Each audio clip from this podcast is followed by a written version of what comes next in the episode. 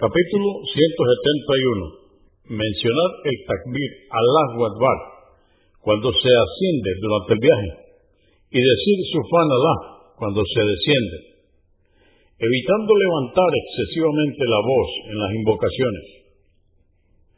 975. Yavi, que Allah esté complacido con él, dijo, al subir por un camino, decíamos Allah Akbar y cuando descendíamos, Subhanallah. Al-Bukhari, volumen 6, número 94. 976.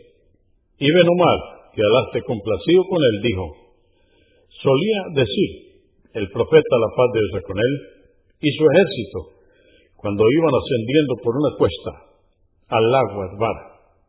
Cuando descendían decían, Subhanallah. Abu Daud 2599. 977. Ibn Omar, que Alá esté complacido con él, dijo, cuando el profeta, la paz de Dios con él, regresaba de la peregrinación mayor o de la menor, cada vez que subía por una cuesta decía, Alá Akbar, tres veces. No hay más dignidad que Alá, único, sin asociados, a Él pertenecen el reino y las alabanzas. Él es sobre todas las cosas, poderoso. Retornamos arrepentidos, adorando y glorificando a nuestro Señor.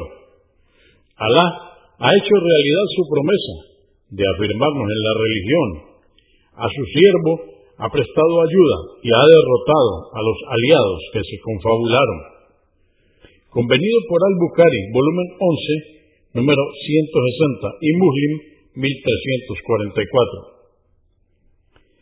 978. Abu Huraira, que Alá esté complacido con él, dijo, alguien preguntó, mensajero de Alá, deseo hacer un viaje, aconséjame.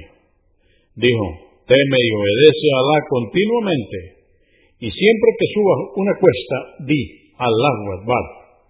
Cuando se hubo marchado, añadió, Alá haz que la distancia se acorte y que el viaje no le sea penoso. Al-Tirmidhi, 3441. 979.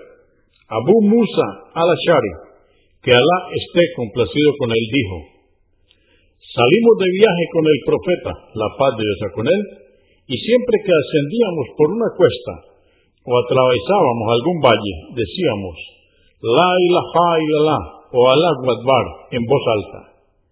Y dijo el profeta, la paz de Dios con él, gente, sed benevolentes con vosotros mismos, ya que no estás llamando a un sordo ni a un ausente. Él está con vosotros, está próximo y todo lo oye.